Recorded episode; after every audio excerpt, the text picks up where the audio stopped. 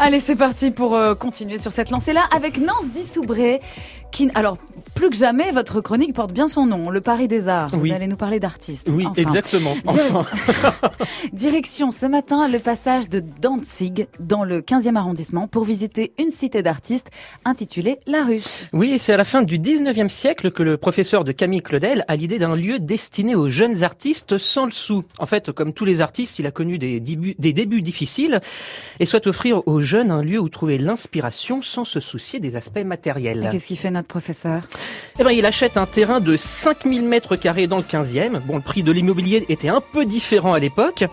Puis récupère des éléments de l'expo universelle de 1900, dont une grille de Gustave Eiffel. Ensuite, il fait bâtir de petits ateliers, construit un peu de briques et de broc, Hmm. entouré de petits jardins, c'est très bucolique. Et il appelle tout ça la ruche. Et pourquoi? Ben, il voit les artistes bourdonnants de créativité qui s'agitent dans la cité comme les abeilles d'une immense ruche.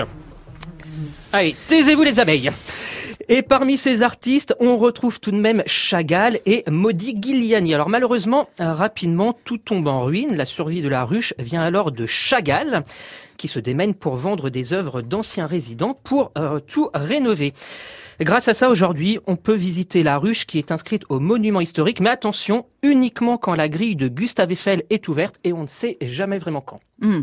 Et il se passe quoi alors de spécial ce week-end? Alors là-bas, rien. Mais tout près de là, sur l'esplanade de l'hôtel de ville du 15e arrondissement, a lieu la fête de la Bretagne. ah. Alors sortez vos sabots, vos bigoudaines, remplissez-vous la panse de galettes saucisses, je vous préviens, on va tâter du bignou et du druide et boire du chouchen yermatanol.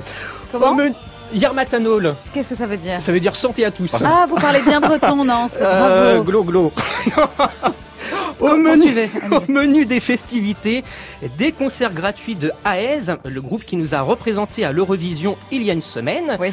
de Strikil et de Ivar. Mais il y aura aussi des expos, des danses traditionnelles, sans oublier des spécialités gourmandes et des produits locaux qui titilleront à coup sûr vos papilles. Ça se passe tout ce week-end devant l'hôtel de ville du 15e arrondissement. C'est aussi gratuit, donc on aime ça. Kenavo les amis, ça ça veut dire au revoir. Ah oui, ça, on savait. C'est le seul mot breton que je maîtrise.